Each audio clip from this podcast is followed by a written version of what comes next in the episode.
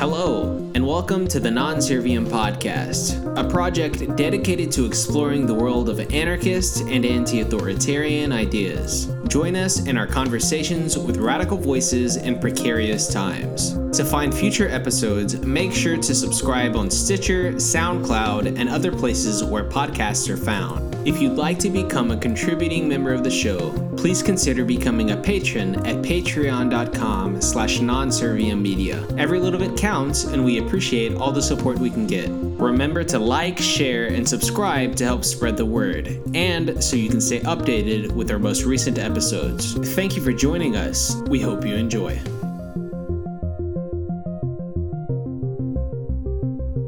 Hey, before we start the interview today, I wanted to let everyone know some good news about the podcast. Thanks to the generous support of my patrons, and especially the generous labor of someone named DT Luna, Non Serviam Media now has a website. That's right. Now you can go to nonserviam.media to find all of our content in one location. It's also pretty cool that DT was able to completely use open source tools to create the site. And by the way, you can find the source code we use at the bottom of the page. Some of the other features on nonserviam.media include an RSS feed, comment capabilities, and an M4A downloading option. There are no ads, no trackers, just a basic website that anyone can visit free from privacy violations. We do plan on expanding and improving the website in different ways, so keep an eye out for that. Big thanks to everyone, especially DT, for making this happen. Anyways, I won't hold you up any longer. I hope everyone enjoys the sixth episode of the show.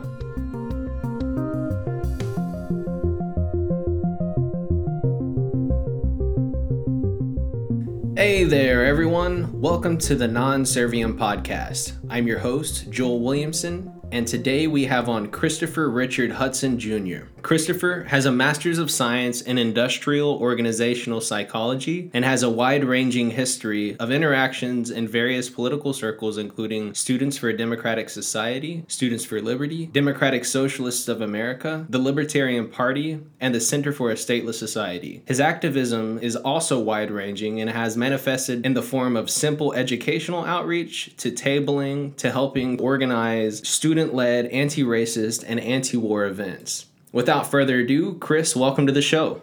Thanks for having me. Of course. Before we start with the questions I have uh, written here, I'm curious what's the difference between the degree you have and, say, a general psychology degree? Sure. So I think what most people think of when they think of psychology degrees are probably like clinical psychology. So how my degree probably differs from that is it's much more focused on sort of workplace environment, sort of similar to what you might find in human resources. Uh, it's a bit more science focused than maybe more standard degrees that you might imagine someone doing like counseling with. Mm-hmm. Um, I'd say that's probably the largest difference but it's sort of IO psychology is sort of the shorthand, and it sort of monopolizes the psychology of work field. It's called different things in different parts of the world, but most predominantly industrial organizational psychology. I can see how that might mesh well with some of your criticisms of the state and other large hierarchical bureaucratic entities that exist too. Definitely. I mean, they. I sort of got into that field sort of at the same time I was um, exploring sort of the political culture that I sort of identify with now. They definitely reinforce each other in various ways. Okay, well, hopefully we can get into that a little bit. But I guess for now, we might as well jump right in. What's it like being a vegan, an atheist, and an anarchist, and how do you deal with the stigma that comes with all three of these labels?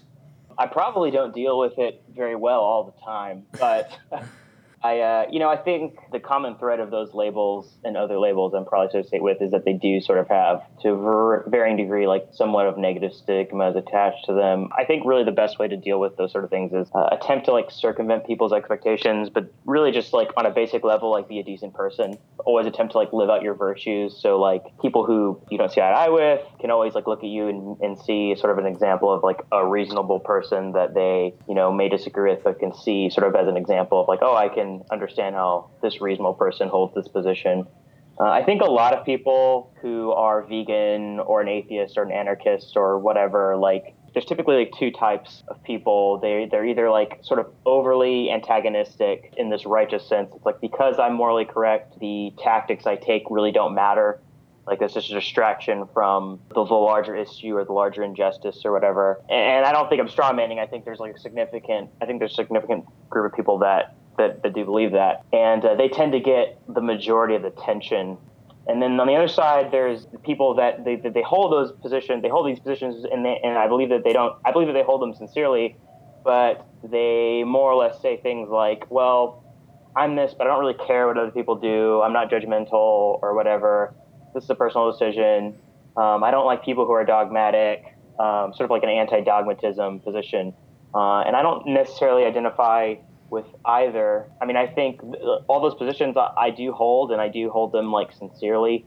I think that they're, from my standpoint, like the correct positions to hold, and I would like for other people to adopt them and because I feel that way, like I think that my tactics matter. Like I think the way I talk about them and the way like I represent them matter. It's not like a game for me to score points or to be cool. Like I actually care about people thinking about these issues mm-hmm. um, in productive ways. So that sort of sometimes puts me in, I would say, uncomfortably or not at home in either of those two camps. Okay. Well, what made you eventually embrace anarchism? I came to anarchism from libertarianism, and um, when I probably when I'll use the word libertarianism, I'll mean like the stereotypical like American style libertarianism, um, like the private property right, sort of Milton Friedman influenced libertarianism. So I was one of those. Senior year of high school was Ron Paul's 08 campaign, and that sort of got me into that um, a little bit and I always had heard of anarchism from listening to like punk rock, but I didn't really know anything about it because probably I was more interested in like smoking cigarettes or trying to get girlfriends than uh, thinking about you know deep political issues.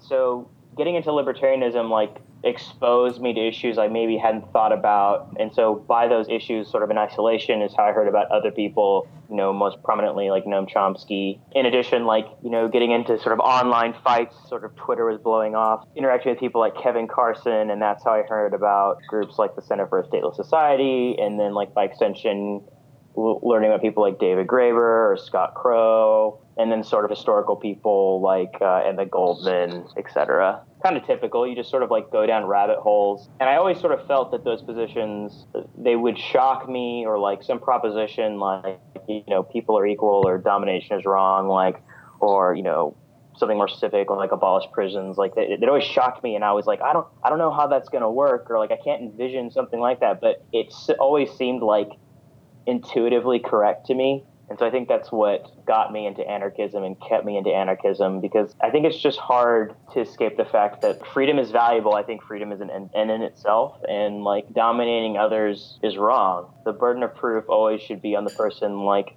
attempting to extend authority on others. And sometimes it may be justified, but I think often it's not. At least the burden of proof should be in that direction.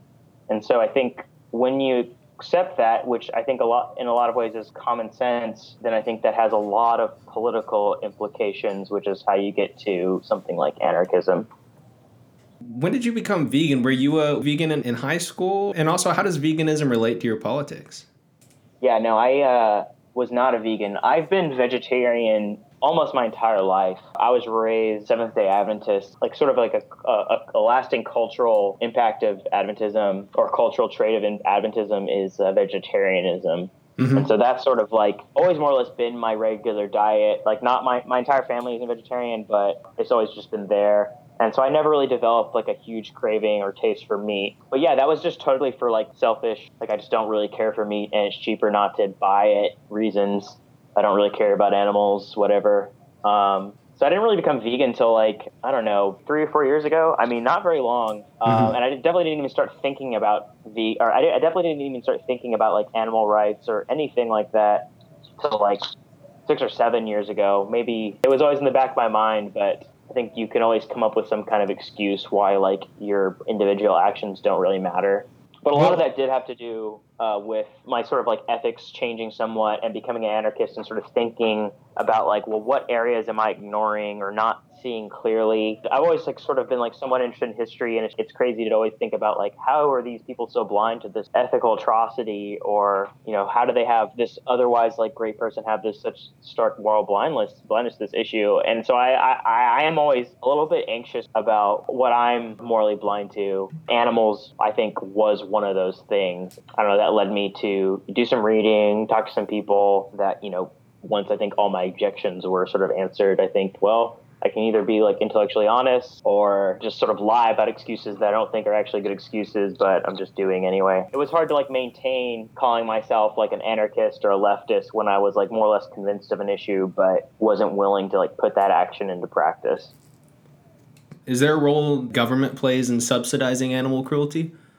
Uh, yeah. I mean, it's sort of like that could be a conversation over in and of itself. It's sort of funny how so many anti-capitalists don't even acknowledge it. And in a lot of ways, like the most anti-capitalist thing you can do is to opt out of the sort of animal industry, and you know, not just not just even food, uh, but you know, breeding or pets or animal testing. I mean, it's all just so corrupt and so caught up and so subsidized and protected. It's hard to really justify participating in it and call yourself an anti-capitalist or even a pro-capitalist, pro-free market capitalist libertarian. I think it's really hard to justify participating in that. I mean, the most obvious way, like the state subsidizes animal cruelty, is like through direct farm subsidies. I mean, it's just an immense amount of money. I think like 2014, it was like over 10 million dollars. Yeah, it was like over 10 million dollars that the meat industry contributed just to political campaigns and like that's not even including lobbying. That doesn't that number doesn't include lobbying. So there's obviously like direct subsidies that the government gives to farming in general and most of those end up helping meat industries. There's also like i think gets a lot of attention and a lot of people don't see this as like a protection of animal cruelty but uh, another it might even be the highest but most farm subsidies go to like soybean and corn and so if you look at like what your food is made out of, and not just things that are food, but like almost everything has corn. But like the the, the primary benefactors of soybean and corn subsidies aren't people like eating those things. It's the factory farmers, factory meat farmers, because those things are used to feed the livestock, feed the cows or whatever. So you're you're just subsidized. It's sort of like a hidden subsidy because you're subsidizing the food, uh, lowering the cost of keeping sort of this high volume meat industry and dairy industry. So those, are, I think, those are the two obvious ways. Um, I think you know the the other way is something I wasn't totally aware of. You know, I think you know anyone who knows a little bit about like nutrition knows how maybe the history of like nutritional research is a little bit shady or hard to you know not not always like the best science was done in nutritional research and a lot of that's understandable because it's, it's hard to do it's, it's difficult research to conduct but I, I wasn't aware of how involved the meat industry specifically was in shaping sort of the federal dietary guidelines, like even the food pyramid, like the old food pyramid that you don't really see anymore, but even that like was sort of influenced by the meat industry, sort of saying, you know, you need to have at least this many servings of this, even though like that wasn't like the original intent of the pyramid and you know we were still in that like no again like no one uses the pyramid anymore but that's like permanently in people's minds or people still have it on their refrigerators. I think what we're seeing a lot recently which is just so crazy to me is you know the animal farming industry influencing legislation that like defines what meat is or what counts as milk. Uh, like in nebraska they had a bill or they considered a bill that was like you have to define meat as any edible portion of any livestock or poultry or, or carcass or part thereof, um, which like explicitly excludes lab grown or insect or plant based food products. I mean, I think any sort of person with like inch of libertarian leanings has to look at that and just be appalled that that's actually being considered, that those things are actually on the table in multiple states, more or less sort of defining animal free alternatives out of like your supermarket. is this is this the the meat industry sort of trying to stamp out potential competition? Yeah, it, that's that's exactly what it is. Like, and you see a lot of it's it's it's funny how it unites sort of do-gooders or paternalists on like the left and the right as far as like well people are just not smart enough to know what real milk is. and I, I I totally, I you know, completely reject that. But I think you know, it's just sad the the mental gymnastics people will go through to defend the, the status quo, which is just people you know consuming animal products. Everyone knows that soy milk isn't cow milk. And right. uh, even if they didn't, I'm not sure. You could easily. There are clear like if, if you have like large concerns about like information, like the free flow of information, there are alternatives to uh, banning the uh, labeling of it milk. You could just you know the clear alternative is something like where people like the non-GMO or certified vegan uh, labels. You can just you know require that you this this has to have a required labeling like vegan, certified vegan. Like that's like clearly like a less, I think, invasive alternative, even if I think there are good objections to that also. Like another recent one that I think Reason wrote about was like there's this Florida charter school that can't open. It was it was attempting to be like a vegan, a totally vegan charter school, and it can't open or it's been having trouble opening because the USDA guidelines require having dairy milk available for for meal reimbursement. Mm-hmm.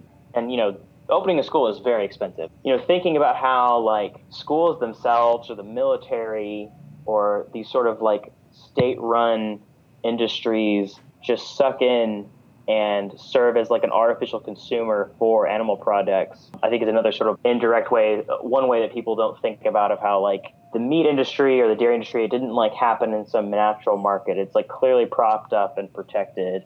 Uh, i think the last way like the, the, probably the most horribly unjust way that the state protects or like encourages animal suffering is honestly like like the criminal justice system specifically like harsh prosecutions obviously like food libel laws like lower standards for libel if it's against food companies the most famous person to get in trouble was like oprah just for talking about i think the beef industry maybe even the you know the most like someone like oprah isn't even protected if you're going up against the like animal farming industry. So again, like food libel laws, I mean, like that's broad. That's something animal activists have been doing for years, as far as like sneaking in cameras and leaking them. Mm-hmm. And so that's who they typically go after. Recently, like this is something I, I also wasn't totally aware of, but like a high profile animal rights cases, like the direct action everywhere activists they i think they did like an open rescue for a few animals i can't i don't know if they're pigs or or something like that. But like in Utah, where it happened, like stealing property worth less than like a thousand five hundred dollars is generally considered a misdemeanor. But there, lawmakers have more or less carved out like an exemption specifically for the benefit of the animal agriculture industry.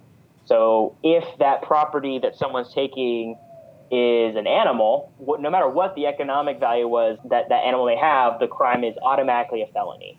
Mm. And so these direct action activists like potentially face decades in prison. Wow. For charged with multiple felonies. And so those are just like, again, like you stack those up. I think it's hard, even if you're not convinced of like the ethical reasons to be vegan, like on animal rights grounds, which, you know, I think a lot of, you know, good willed people aren't convinced of that. I think when you look at those things, it's hard to morally participate in, or at least financially support. That's what it means by participating. You're financially supported. Financially support an industry like so unjust and so corrupt and so tied in with the worst aspects of what the state does. I mean, that's how I see it. Yeah, I hear you. But given that we don't live in a truly free market and that these subsidies do exist, do you think that our consumption choices can really have that much of an impact? Um, I mean, individually, probably not on like a macro level, but I don't think they have no impact. Like, I don't think the argument's as strong as like say voting, like against voting. So obviously, like you impacting policy by your individual choices may be unlikely, um, or is you know not maybe is unlikely, but you impacting like what your local restaurant serves when you purchase something is a lot more likely. Mm. There's much more of like a domino effect there than like you influencing like who's going to be president of the United States. There's a lot more like mid steps that you influence one actor, which has much more influence than you, that influences another that has much more influence than both of you, um, etc. So, I mean, that's sort of why I think like individual decisions are a, lit mo- a bit more impactful as far as like what you purchase or like how you participate in the economy that includes people who aren't vegan. Like again, like that includes people who you know, I'm not vegan. I like this, but when I go out to eat, I'm not gonna. I don't want to support factory farming. I mean, that's just easy to be like, hey, do you have a vegan alternative? And say vegan. Like, I think normalizing that word is also important or do you have like a veggie burger or do you guys have vegan cheese and they they'll give you a weird they'll give you a weird maybe look or no but like then you've you've you've already showed that there's a demand for something and people like providing products if they think they're going to get a profit something I see maybe differently than a lot of other vegans, and I don't want to straw man organized veganism, big vegan. uh, but I think a lot of people sort of view ethics, not all ethics, but maybe animal ethics as like a dichotomy between being vegan and non-vegan. And I think that's clearly wrong because it's, it's clearly a continuum and it's not even a linear continuum. So, you know, vegetarian is just like a label we give to like one position, I think, on the road to trying to live as ethically as possible, at least regarding how we treat non human animals. I think veganism is a step further um, I think veganism is the correct position. I think it's like a pretty low bar for someone in like the United States, like middle class more or less. But it's it's still just like a label given into continuum because like if you're vegan, plenty of vegans still I think unwisely wear maybe wear wool or use leather. Like those are also other I think very important things to abstain from if you're concerned about animal welfare. In addition, like a lot of like anti-vegans will point this out i think not in good faith always but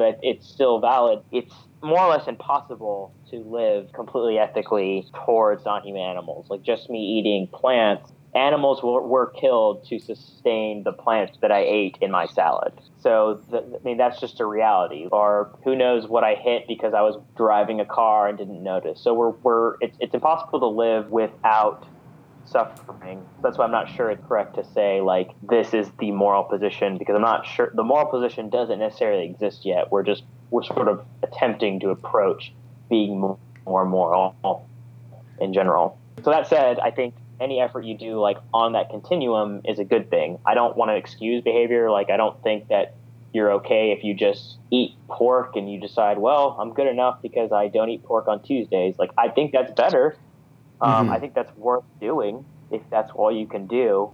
You know, I think people are most people are capable of doing a little more than that. Even if doing the most you can do, like in my case, the most I can do right now is is be quote unquote vegan.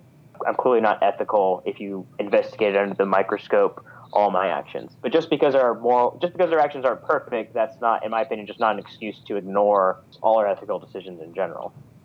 So I have a couple more questions about veganism, and then we can move on to some other topics you mentioned it earlier, but what are your thoughts generally on actions like the Animal Liberation Front? Yeah, I mean, I'm not, I'm not, you know, the foremost expert on the ALF or their history or whatever, but I mean, uh, I think what most people mean is sort of direct action that maybe will use as sabotage or things like that, like violate property rights, and I'm not against that. I I generally support what the ALF does. I think they have a history of going through a good amount of sacrifice for you know showcasing a lot of harm information. I mean, I'm not a pacifist, so I'm not against things like sabotage or open rescue or whatever. Obviously, everyone can't do those things, but I think you know, 100 years from now, the groups will look back on fondly are the ones that probably took what looked like radical actions to stop what they perceived to be a huge injustice. I, not all vegans agree with me, including not all radical vegans. Um, I'm blanking on his name, but he, he does the abolitionist approach, which is a good podcast I recommend, and he also has a few books. And he's a radical animal rights advocate, but he's also I, am pretty sure he identifies as a pacifist. I think he has uh, understandable, well thought out reasons that I just not sure I totally agree with. But what, what's that podcast called again? It's called the abolitionist approach. Okay. You can also just Google think abolitionist approach and it'll come up. He's done a few podcasts, but that's the main feed. Okay, I'll have to check that out. Well, what's your favorite vegan food? My favorite vegan food, uh, Oreos. yeah, it's hard to top that, and it's always funny when people find out that Oreos are vegan too. Yeah, that was the best. That was the best thing I probably discovered. But yeah, I, I mean, I've been having the Impossible Burger as often as I can. I think that's great. There was a recent Vox podcast with Ezra Ezra Klein um, where he talks with someone about more or less how like the meat alternative industry has sort of evolved. And I thought it was super interesting how like you know veggie burgers in the past were more or less made of like the leftovers of food, and that's yeah. why they just tasted awful. And but now we're like, why don't we just make good food that everyone, vegetarian or not, will like? Just that one mindset is so recent and is like basically changed the game all right, so moving on a little bit, you mentioned earlier that you had a religious upbringing. I was curious, what was that like for you, and why are you now an atheist?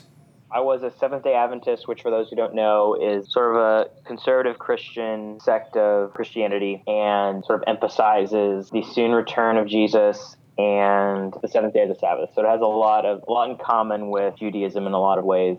But uh, yeah, I mean, I was raised Seventh day Adventist. I took it seriously. I was a Seventh day Adventist chaplain when I was in college at a high school. I directed a Seventh day Adventist summer camp. So I, I think that my like religious street cred should be pretty well established. And I'm not a Seventh day Adventist anymore. The reasons I had that convinced me that a God that most theists describe as a God, like my reasons for believing that something like that exists, I just no longer found very convincing and it was a slow, like my, for lack of a better word, deconversion was not a fast. It was a very slow process. It was, to be honest, like a very painful process. Damaged a lot of relationships, some that are still damaged. That was a very important, I think, developmental move for me as far as you know this is what i believe in my heart or don't believe in my heart should i be honest about this or not? And i wasn't honest about it for a good part of my life. Uh, i lied about it for a long time and i'm kind of ashamed about that but you know i think like the best thing anyone can do no matter what you believe or how you identify is like to be as honest as you can with the people around you and the people that matter the people that actually are valuable will have your back yeah, becoming non religious for me was not the easiest experience ever. Uh, also, it always frustrated me too because when I was a Christian and having doubts and everything, and I would ask someone something about something I was questioning, like why would God bother bringing someone into existence if he knew that they were going to not choose Christ and go to hell for eternity? I would just think of these things and approach like different elders and stuff, and I often, with the with a few exceptions, I often was basically just shut down. You know, stop questioning it. Do you believe in Christ or not? Your eternal fate is at stake here. Which side are you on? I, I feel I kind of feel like sometimes if I would have just received an I don't know, that's a good question. I might have stayed a little longer in the faith. Definitely. Uh, yeah, definitely. I mean, I, I think I lucked out a little bit that I had sort of a mix of those kind of people. And to anyone listening that's like a Christian, I don't want to dismiss maybe your experiences because I know that like Christianity is a very broad spectrum of belief. A lot of people that I respect a lot and have influenced me and still continue to influence me as a Christian. So, you know, I, I, think what we're talking about is clearly like a, a specific subset of Christianity, which, you know, in the U.S. is like evangelical or fundamentalist Christianity, which mm-hmm. aren't necessarily, are sometimes used synonymously, but are, are, aren't synonymous, but sort of both of them. But we, I think we have to be honest. I think even religious people have to be honest is that those are the people that dominate the Christian conversation.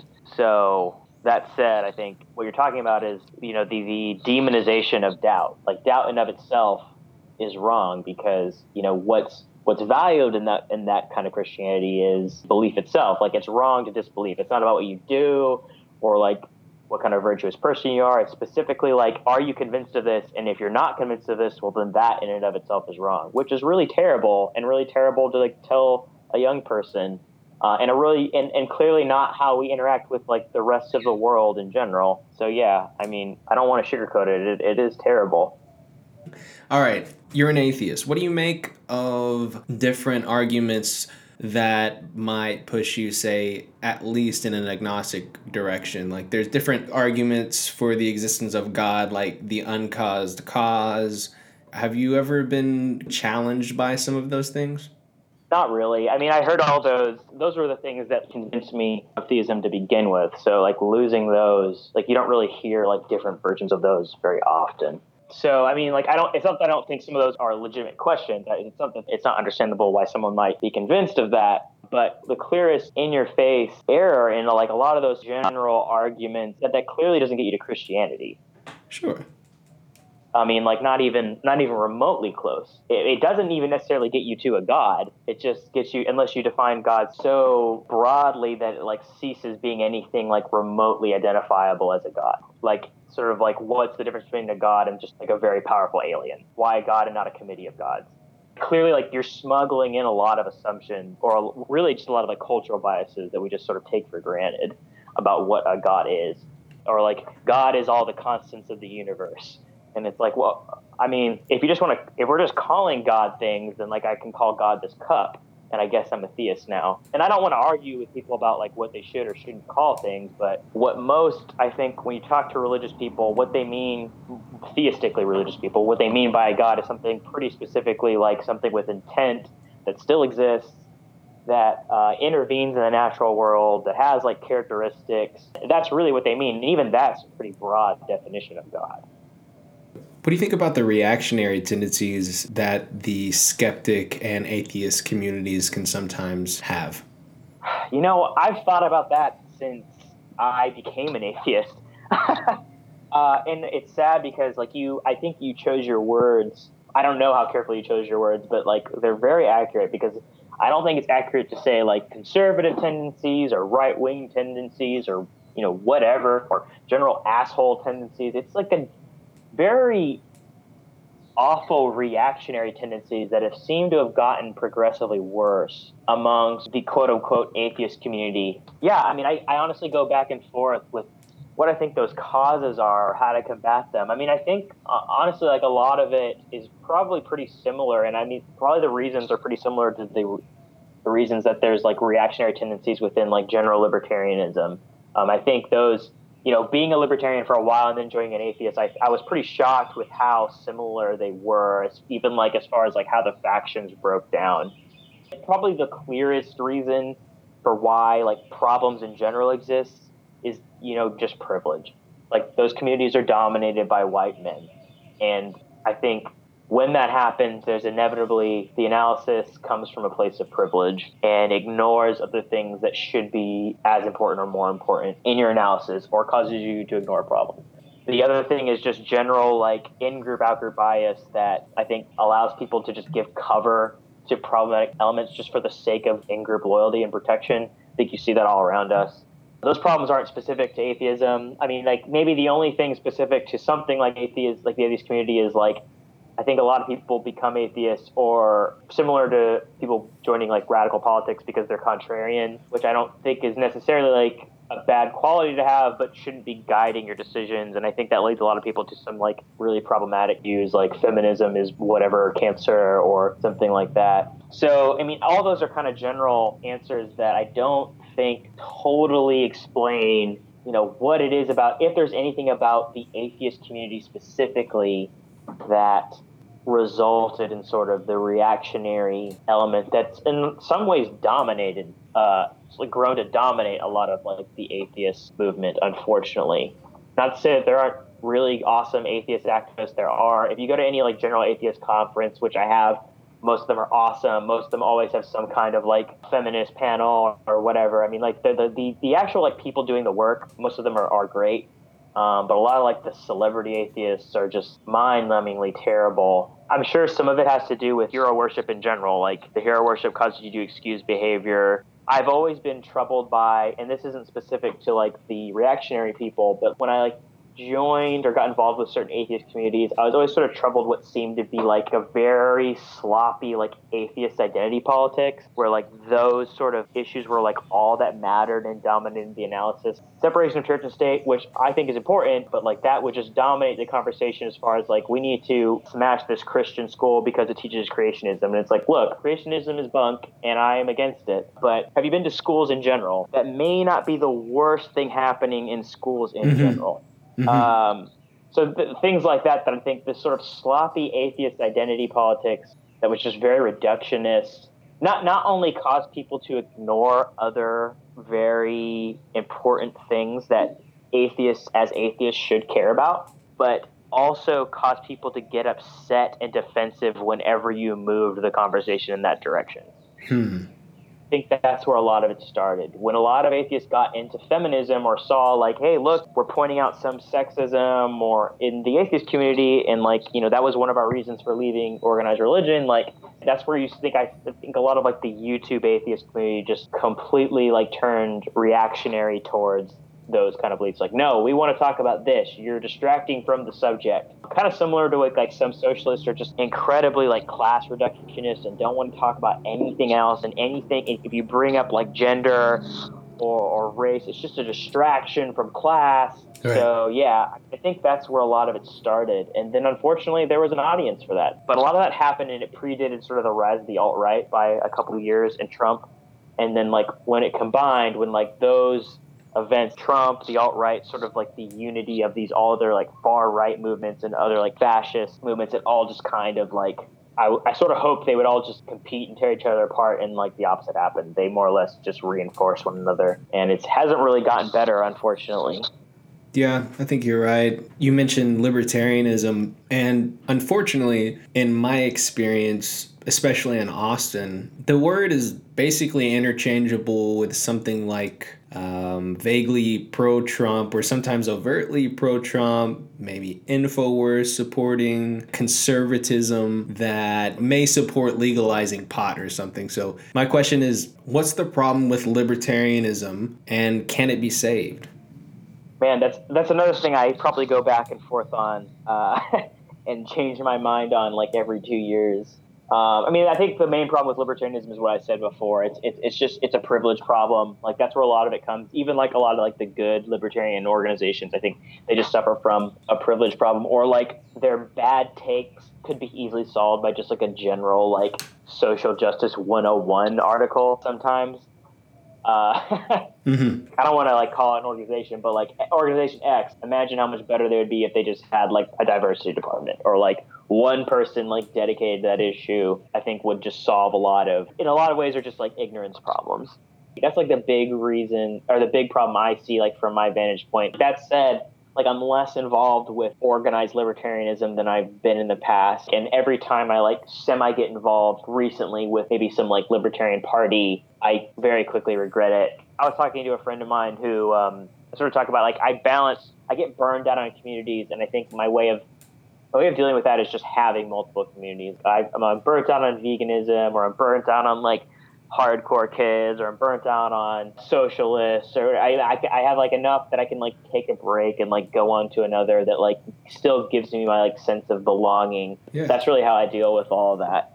Beyond that, like problems with libertarianism are in many ways just cultural. A lot of libertarians are just former conservatives, so they still bring in a lot of that conservative baggage they're like property reductionists. So it's like they see liberty as like starts and ends at property rights, mm-hmm. which is not to say that certain property rights aren't important, or it's a not very sophisticated, let alone historical analysis of uh, liberty.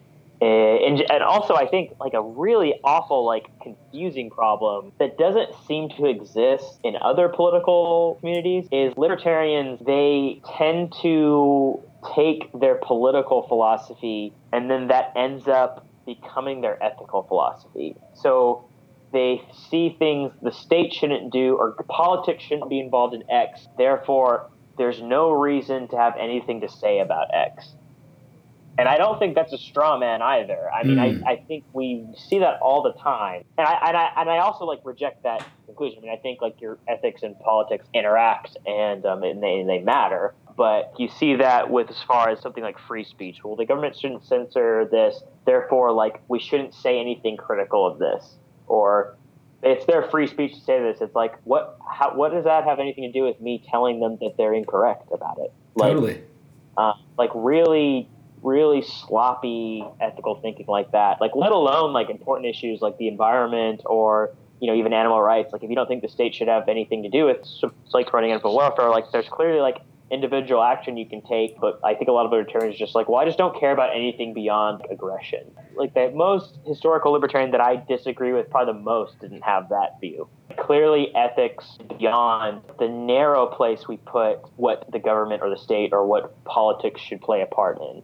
And mm-hmm. and you know, as I'm talking about it, maybe maybe libertarians aren't different than other religious community, other uh, political communities, because like these other political communities just they don't see a difference either. They're like, well, I care about X, so we should just have like a government committee take in charge of it. And there's like no difference between like me and my community like working to solve this problem and like a bunch of bureaucrats doing it. So. Hmm.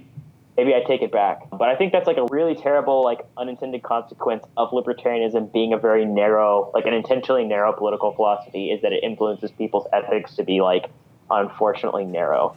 Hmm. Okay. So you have a psychology degree and you're just discussing libertarianism. What are your thoughts on psychiatrist and libertarian Thomas Szasz? Uh, I think his political work was probably better than maybe his social science. He was saying like immeasurably important things at a time where like homosexuality was still a mental ill like called a mental illness or like drugs were heavily criminalized and was like morally drug use was like morally condemned you have to like think look at the context in which he was speaking to appreciate really how valuable he was. The reality is that like most psychiatrists will um, which i'm not a psychiatrist but most psychiatrists look at him i think in that way they, they seem as politically very important. I don't know if they necessarily give him enough credit for influencing psychiatry and maybe psychology also in like a more moral direction, a more a less maybe authoritarian direction. I don't know if they give him necessarily the credit he deserves in that, but mm-hmm. I think they acknowledge that he was right in that regard, but maybe not necessarily right completely about the thesis that there's no such thing as mental illness. Like there are very few, very few people, especially psychiatrists, um, accept that. But I mean, I think you don't have to necessarily accept his strong conclusion to see like we're just like arbitrarily putting categories on of like social behavior like we don't like or that we don't think is normal or you know is inconvenient. I mean, I think that's something where you have to always be questioning, especially if you care about human autonomy, human differences, you know, people being themselves and it being okay for people to be themselves. You know, what's more stigmatizing than calling something like a mental illness or saying someone is unnormal? Someone who I often disagree with, Thaddeus Russell, even he, one of his lines is he's very hesitant to ever call someone or something someone does crazy. Mm-hmm. And he thinks that's one of like the worst stigmatizations you can do, and like has been historically used really just to dismiss uh, inconvenient like behavior and ideas. So yeah, I mean that's sort of my general thoughts on Thomas Szasz. I mean, I think I think everyone should probably read The Myth of Mental Illness, but he talked about a lot more than that. I mean, I think he just he doesn't get enough credit, and he's not as well known as he should, and he was way ahead of his time. He was way ahead of his time, like as a person in general, but also as a libertarian, he was way ahead of his time on a ton of issues. Yeah. Um, so would Szasz reject the utility of categorizing certain human behaviors at all? Because it seems to me that it's there's institutional problems with psychology and psychiatry, and it gets used as a weapon often for bad. But that isn't to say that like the study in and of itself couldn't be useful in sort of categorizing certain tendencies within individuals just to further understand them. So I guess first of all, as a question about Szasz, does does he think there's absolutely no utility in documenting and trying to categorize certain human behavior within individuals, and do you think it's useful?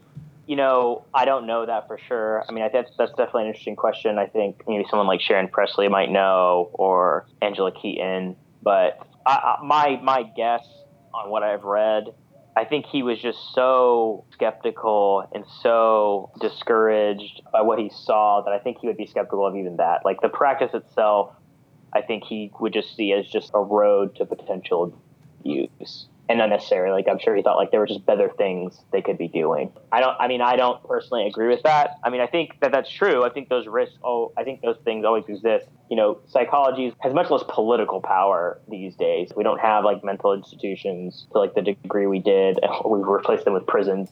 Uh, yeah. I think in a lot of ways we could use a lot more psychologists helping people with mental health, like what they perceive as like mental health issues. Like if you feel you're sick, whether or not you're sick, you have every right to like approach a medical doctor about your concerns. And I think that same philosophy should be applied to like your mental health.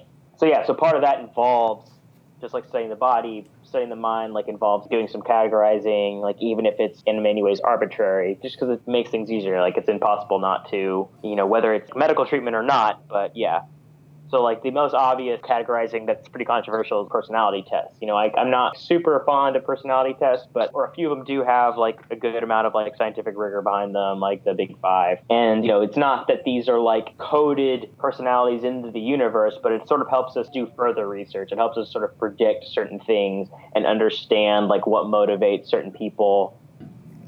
What role should psychology play in political philosophy? You know, psychology is just like the study of the human mind or human behavior. So, I mean, I think there's a general need to like understand people, like how people are and how they react to things and what motivates them instead of just doing like armchair theorizing. For example, like Michael Huemer, like in his book, The Problem of Political Authority, he has a whole chapter dedicated to like the psychology of authority, which I think is probably one of his best chapters as far as like why we have a lot of these intuitions, like what seem to be intuitions that like political authority is justified. I think that clearly made his case a lot stronger.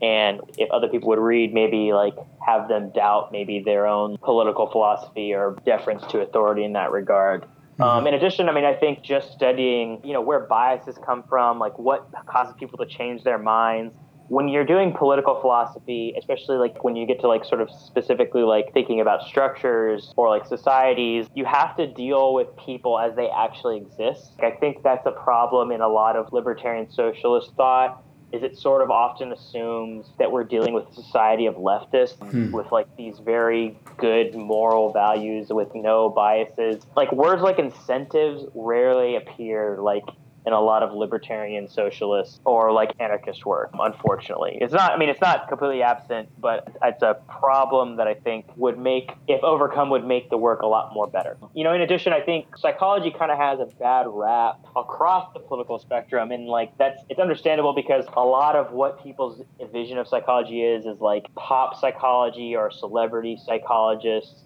that don't really have a lot of like research basis or like research history I think a lot of people are like skeptical of psychology because of like what it was there. Again, like the picture is like what it was in the '60s, like with Freud and Skinner, which neither of which were very like research based at all. Like no one calls themselves a Freudian. um, that's just not a thing. But that's but that's still like the only psychologist some people know. Mm-hmm. Um, and so they, they still see psychology as like this armchair theorizing, and that's just not what it is. Most psychologists aren't clinical at all, like they're researchers, they're research based. So, psychology, since the 60s, basically, psychology has become research focused and theory oriented. I mean, that's the reason most people drop out of psychology in college, like undergrad, because like, man, I didn't know there was like all this statistics I had to do. I didn't know there was so much math. I thought I was just, you know, whatever their stereotype was. Uh, Yeah. Little did they know they had to take like two years or, you know, double or triple that if they go to grad school of statistics or advanced math and research methods. So, I mean, that's what it is now. It's valuable to understand the psychology of freedom in general. Sharon Presley has like a few essays on this, most of which I think are pretty good. Of just like people just want to have autonomy and want to be free. I mean, like back to my own area, IO psychology, like we know that authoritarian bosses just don't cause uh, work satisfaction or productive workplaces. Like people uh, don't respond well to being dominated. It's sort of like a safe way of saying that bosses themselves, like basically like what we think of as bosses, are often counterproductive, which I think has enormous implications if you care about politics or if you're interested in like economies or whatever. Mm-hmm. I think that's really the value of like what psychology can help combat. Not just psychology, but like, you know, social science in general and the hard sciences and whatever. You always want sort of a well balanced, well balanced salad of ideas and influence when you're making your analysis, I think. Cool. So, one more question about psychology. Who's your most favorite and least favorite psychologist and why? Most favorite is a really hard question that I'm afraid to answer because I feel like psychologists that I was have either influenced by or like I think have written good things. I find out later that they've said something or done something like completely ridiculous and objectionable. So, I mean, this this person isn't my favorite necessarily, but the person that got me interested into psychology more generally was reading about like Philip Zimbardo, who's famous for like the Stanford Prison Experiment, which has mm. come under some like methodological scrutiny. I think some of it justified. He's the one who I was like, wow, this is someone studying things that kind of actually like matters or like has enormous social consequences if sure. true, sort of a thing. and yeah, I mean, like, and since then, I think he's done and said some things that are good and bad. So, I'm not saying he's necessarily a model person.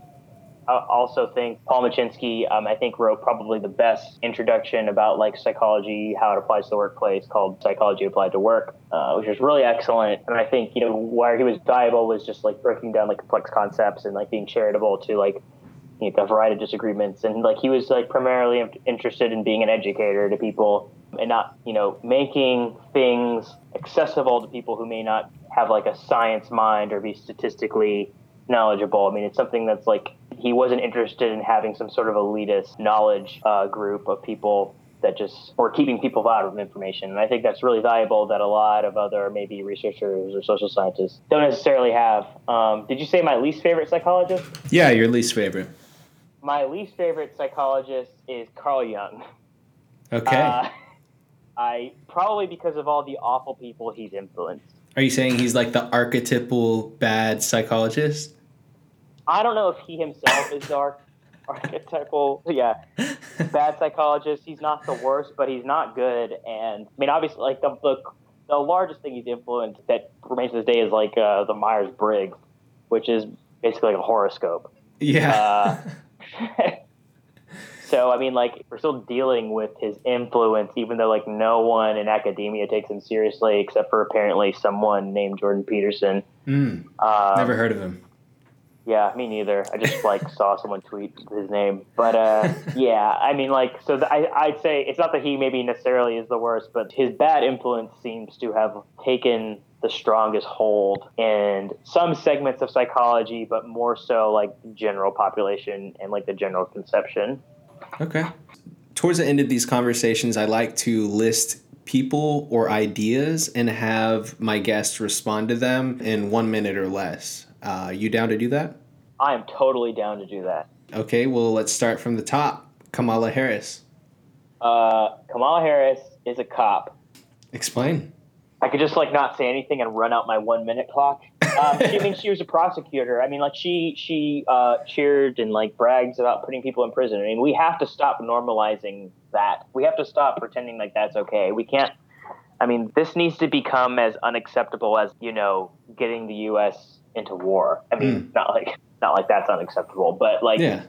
we have to start having standards here. I mean, I think it's it's funny that a lot of the people who had Hillary, you know, 2020 in their bios, like all of them without a doubt that I've seen are just now Harris 2020. Like that it's just sucks. all the same people, like the white liberals that again, like don't actually care about like liberation or more care about like I just want like a strong democratic Democrat like winning the election. And you know, I'm not saying that she's worse than Trump. Like I'm vehemently anti-Trump. I'm not one of those like both sides are bad kind of a thing. That's not what I'm saying. But there actually are alternatives to Kamala Harris running, and so I hope she doesn't win. And I think that if you do support her, you should think critically about supporting people who uh, have the reputation for taking away people's liberty and getting paid for it. Hell yeah, the all meat diet. I honestly don't know how you would survive that. I mean, I would probably just have the shits all day. uh, so yeah, I mean, it just seems it seems health wise not good. Uh, but uh, I mean, ethically, I think it's clearly objectionable and uh, unnecessary. Tom Woods. So uh, I had a recent um, an unintentional spat with Tom Woods he dedicated almost an entire podcast to me, so I'm honored. So it's only fair that I dedicate like a minute to him on this. Uh, you know, Tom Woods, I think, has done and said some pretty awful things, and, but he's also done and said some really great things, and I think he's a great communicator, which makes me really sad that he seems that he's unable to acknowledge where he's wrong. And I know Tom Woods is a smart person. I've listened to Tom Woods before. I don't think he's some kind of opportunist. I mean, I think he's just, I, I don't know. I don't know what it is. I would love to have a conversation with Tom Woods and say, like, look, man, I think we got off on the wrong foot. I think that you just are failing to look at this situation through this lens. And I'd like to think that he would be intellectually honest and hear me out and potentially change some of his views. What was the situation that you got in with him?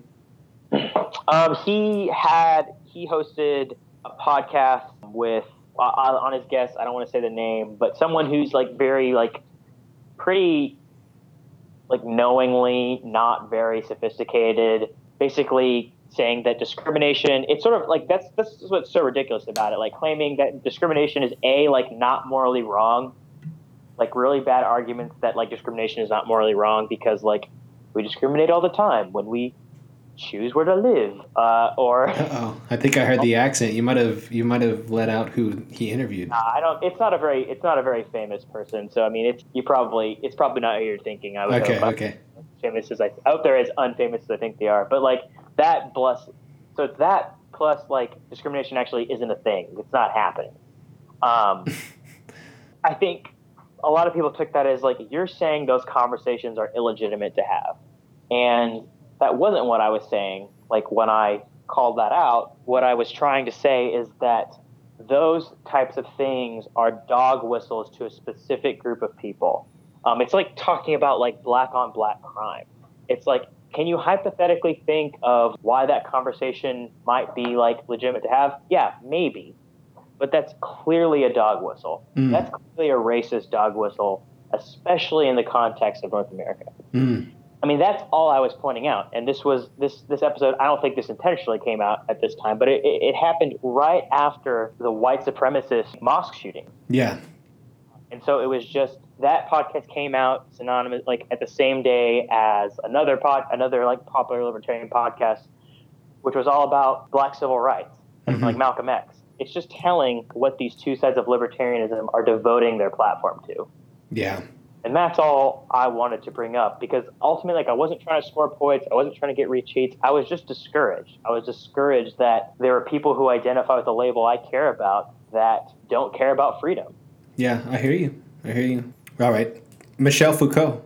Underrated, but I probably can't articulate to any intellectual degree why. Okay. So, I mean, I, I yeah, that's really, I think, I think underrated, but I feel like anything more will just I'll just get hammered by someone, one of my a lot of our mutual like philosophy friends afterwards. All right. So, what are some good resources for folks to plug in to learn to learn more about animal liberation? Uh, yeah. So, I mean, I there aren't perfect ones, unfortunately. Like, obviously, the most popular is probably like PETA, and I think most people know the problems with PETA. But you know, they you know they still are probably the most prominent news source. If you're just looking for like general information, um, they're good for that. Even if their marketing or activism isn't always great. The most popular book is still probably Peter Singer's Animal Liberation. Um, he's not a vegan, but like I think he again like appealing to people's like a lot of things they already accept about like sort of expanding the moral circle. Uh, the the book that like was most influential to me that I still think is probably the best, even if it's a little dated, is Eating Animals.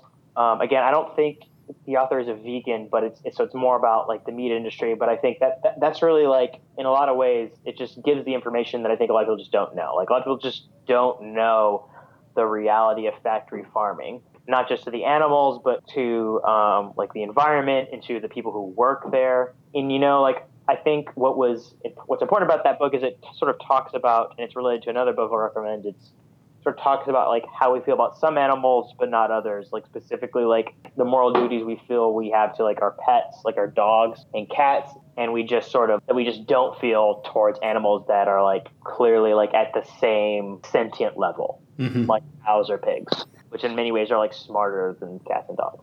Yeah. So yeah i mean i think that was like one thing like really powerful for me personally. Like related there's a there's a book called Why We Love Dogs, Eat Pigs, and Wear Cows: The Logic of um, Carnism, I think, the subtitle, and that's more again like more in depth on that specific subject. How we've grown to think of certain like prioritize certain animals above others, and like dehumanize, for lack of a better word, others, treating them as just ends in themselves, uh, no matter the cost, and how it's tied up in a lot of like other awful like like sexism and masculinity and stuff like that like the last book that I haven't read and I'm looking forward to reading is called it's sort of an optimistic book. It's called The End of Animal Farming. I think it came out late last year. Um, and that's all about sort of like the new technology coming out, sort of like techno optimists a bit that will make sort of animal farming obsolete. So like specifically like lab grown meat and stuff like that. And uh, I need a bit of optimism in my life, so I, I would recommend that podcast. I talked about like the abolitionist approach which I think is a good one that like even if you're vegan, like it may challenge like a lot of your like assumptions or like maybe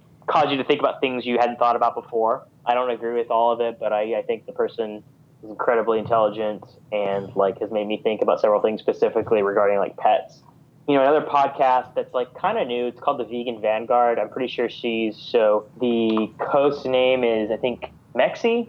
There might be two hosts, but I think Marine and Mexie, and they're both like radical leftists. So they talk. They don't just talk about the animal rights, but they talk about a lot of other things. So if you're like a general like radical leftist, like that's a really good podcast to subscribe to because I think they take like a good like intersectional like anti-capitalist approach to talking about politics generally. Like they talk about you know politics in general, but like always sort of tie in or try to tie in like some sort of animal issue. But yeah, you'd also just be surprised how many like probably leftists or anarchists you like or respect are vegan, like Scott Crow, like someone like that is vegan. So yeah, that's that's really those are maybe my small list of recommendations if you're interested.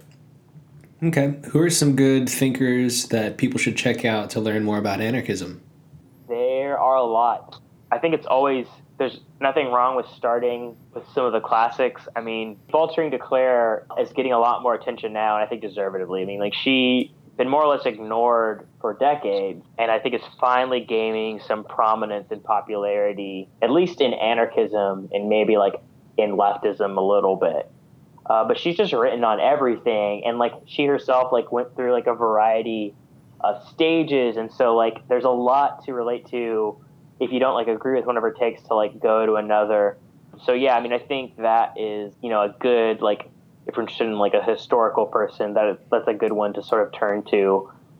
Obviously, Emma Goldman, she's more prominent, but like has like surprisingly great takes, like and ahead of her time in a lot of ways. I think more modern. I, I talked about Scott Crow a little bit. Like he's a good person to follow on Twitter. I think, and I know you interviewed him, um, and it's great. And I think like what makes him so appealing is like that he's just appealing as a person. Like he seems like a genuinely good person, um, and not into this like for like social capital or something like that. Yeah. I think like uh, obviously like someone who's been really influential to me is someone like someone like Kevin Carson who has gotten like a lot of praise in your podcast in the past, like from past guests. But I mean, he's really just done a lot of work. We owe him a lot for popularizing market anarchism um, and like decentralism and just things in general, like re sort of revitalizing like interest in individualist anarchism more generally and he's still like writing about things that are of interest to like everyone, no matter like your political persuasion. So I mean, like he just deserves a lot of credit, and I would love for him to get more mainstream credit. You know, diff- if you're like more into philosophy, I still think like this person is more like leans more libertarian, but I think still like the best book about like like in political philosophy about anarchism is Michael Huemer's Problem of Political Authority. Like it's hard to it's hard to top that. Um, and I'd say like anyone, if you're like generally interested in like the philosophical arguments, whether you're like a social democrat or conservative or like um, you know like a democratic socialist, check out at least the first half of Michael Huemer's like the promo Political Authority, and I think that'll make whatever politics you have like that'll make it better. hmm. um, so yeah, those there's just so many I could list off. I guess the last one I'd say is like Gary Chartier. She, he's he was really the main person that like got me into anarchism I think he's also like really again like a really like rigorous and serious thinker and like thinking about like original ideas. We could go on, but those are those are the people. Okay, yeah, that's good. Is there anything I forgot to ask you that you'd like to touch on before we end the interview, or also maybe any advice that you have for others? Um, I think we, we touched on a lot. Anyone who follows me online like knows I have like a variety of interests, video games and music and whatever. So yeah, I mean, I think we touched on like things probably relevant to the the audience of the podcast. Again, like the advice I'd give people, like the best advice like I've taken myself is something I mentioned before. It's just don't feel bad. Don't feel ashamed of getting burned out. That's okay. Sometimes like you're justified in getting burned out. Uh, and like don't feel bad for having other interests. Don't feel bad for doing things you like to do. Um, I think a lot of times, like political activists or social justice activists, they feel guilty if they're doing things that are socially or like that are like pleasing to them. And it's really just you're shaming yourself out of self care. Like your self care is important and your self care has political implications. So you should never feel bad about if it, if you want to play a video game, if you don't want to talk about politics, you want to play a video game for a week, that's okay. Your self care matters. If you're over talking about you know whatever subject it is, like just join another community, join your ch- join a chess club, or get into join your church or whatever. Like it's okay to rotate the communities you're in if they're all important to you. So yeah, I feel like that's really something I wish I'd sort of taken to heart early on is, you know, taking care of myself and like being okay with like taking a break from certain spaces and prioritizing others. Okay, cool. So Christopher Richard Hudson Jr., thank you so much for joining me. I've really appreciated talking with you. If people want to follow you, where should they go? Um, you can follow me on Twitter uh, at Chris Hudson Jr. Like all one word, and then I think like my Instagram is probably the same. Like none of that's private. I've written like a couple blog posts for the Circle Molinari, but like I, I don't I, I shy away from writing somewhat because I think like my beliefs just change so fast, and like I'm always anxious about like regretting something I like immediately write. Uh, I know the feeling. Repetition I take but yeah, I'd say like the, the t- Twitter is probably like the best place to reach me. Um, and yeah, let's connect. If you're ever in the Charlotte area, Charlotte, Carolina area, let hit me up and we can hang out and we can get some vegan food and kombucha and whatever. Cool, Chris. Thanks so much. Um, we'll talk to you soon.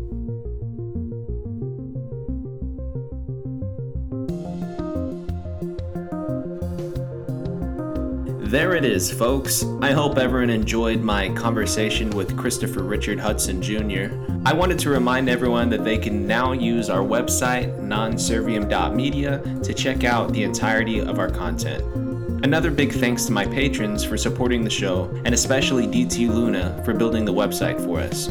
If you enjoyed this episode and want to help us reach a larger audience, please consider becoming a patron at patreon.com slash nonserviammedia. And if you aren't able to help financially, simply liking and sharing these episodes helps more than you know. Thank you all so much for tuning in. We'll talk to you soon.